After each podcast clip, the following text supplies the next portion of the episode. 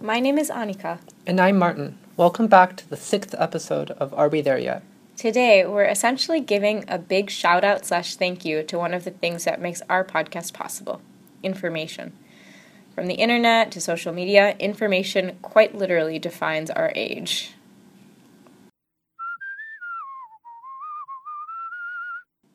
The internet really represents information really coming together. And one way that a lot of people interact with internet and information is through social media.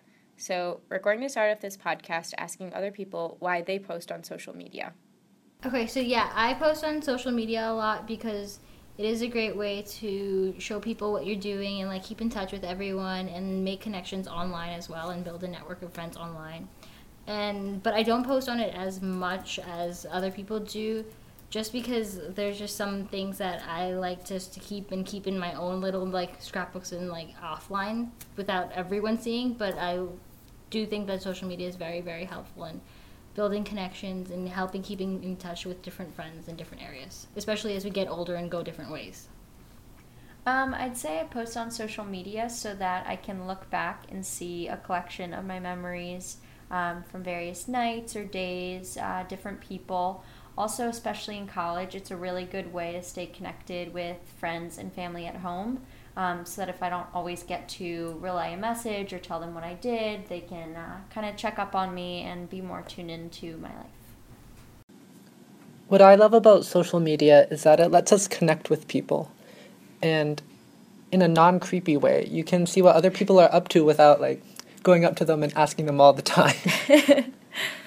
I like the idea of being connected to people, but I noticed that for me, social media wasn't about connecting with people anymore so much as sending this message about myself or creating some sort of public persona.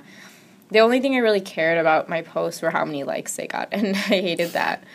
Um, there's this website called Klout.com. I don't know if you've heard of it, but it literally tracks your social media and tells you how much like quote unquote clout you have with your friends. That's really cool. I should look myself up. like it gives you a score based on how many likes your posts get and I don't know, like it was cool at first, but like it can be very damaging in terms of the way like I approach social media. I think well, just like with everything, you just have to approach it with a healthy mindset. I think a lot of people also use social media as a form of escapism from like day-to-day struggles. It's something where you can just lose yourself in the stream of information and the lives of other people. Living vicariously through others' fake lives. Yeah, yeah. Another thing about social media that I love, that it's notorious for, is memes. so these are a form of viral media that um, companies and politicians and old people often struggle to understand because it just seems very random the things that the internet chooses to be popular. I'm pretty sure I read this article about a woman who became like a meme once, like from what happened to her and like her job afterwards. and I just remember thinking it was the strangest thing that this woman had posted this picture of herself, and all of a sudden, millions yeah, of people are millions of people know her face, but they don't know her name it does kind of, I guess, transition into some of the other stuff we wanted to talk about today is this idea of information privacy. I mean, granted, this woman posted this picture, but I guess once this information is on the internet, you know, who owns it and like, where, where are we going with it? For instance, there's this one meme of a guy in a classroom with a vein popping out on his head, and he um, i think he either copyrighted or trademarked that image but he's not looking for money. He meant it to be a meme.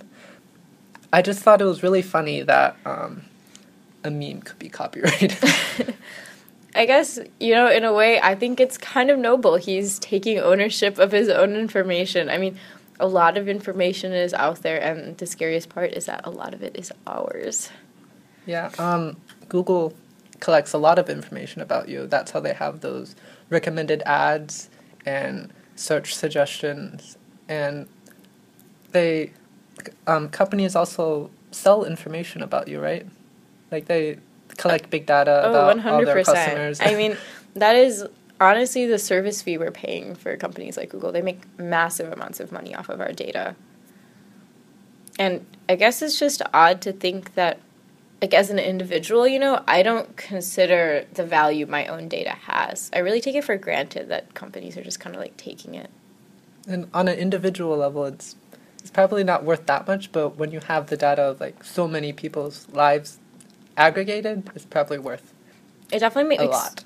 no, that that's interesting, right? Like information, like my information about myself is val- valuable to me because it helps my privacy. It influences like how I think about myself, but information on a public level really takes on like a whole new dimension. Another use of big data that we all know about is how the NSA collects our information and it listens to our phone calls.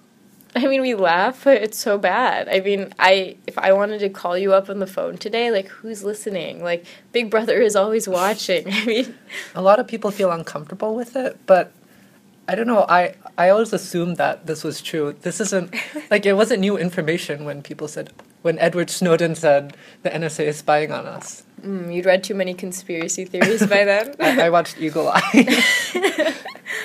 I mean, yeah, I it's really hard to care about your own data because exactly what you said earlier. A lot of that data seems meaningless on the individual level. Actually, I think it can still have an impact on the individual level. I've heard that employers often look at your Facebook profile to see what you're like on social media before they hire you.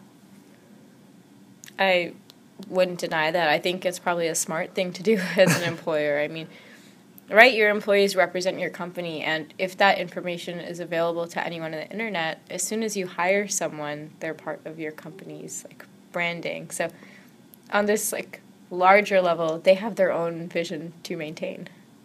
I guess it's hard to keep your work and personal life separate these days. Yeah, I mean, because even if companies wanted to keep the personal and the public separate, the way other people look at their company and the information that's out there about the company as a whole is comprised of the individuals that work for them. I think that's why LinkedIn was formed. It's a social media site just for work related things, so people can have a more clear distinction between their work and personal lives. Either that or maybe LinkedIn just normalizes employers being able to look people up online. True, a lot of times social media is looked upon as something that's frivolous, you know? Maybe it is frivolous. I think it can be. It's it's again it's all about how you use it. That's true.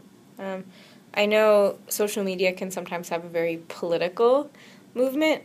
Um, when that stuff with Taylor Swift was happening about her refusing to put her music on Apple Music, oh, And Spotify. and Spotify. You're right. Um, a lot of that went viral through social media, and that is part of what I think helped her gain the political power or I guess weight that she needed to get Apple to agree to pay artists for their music. I think very few artists could have done what she did.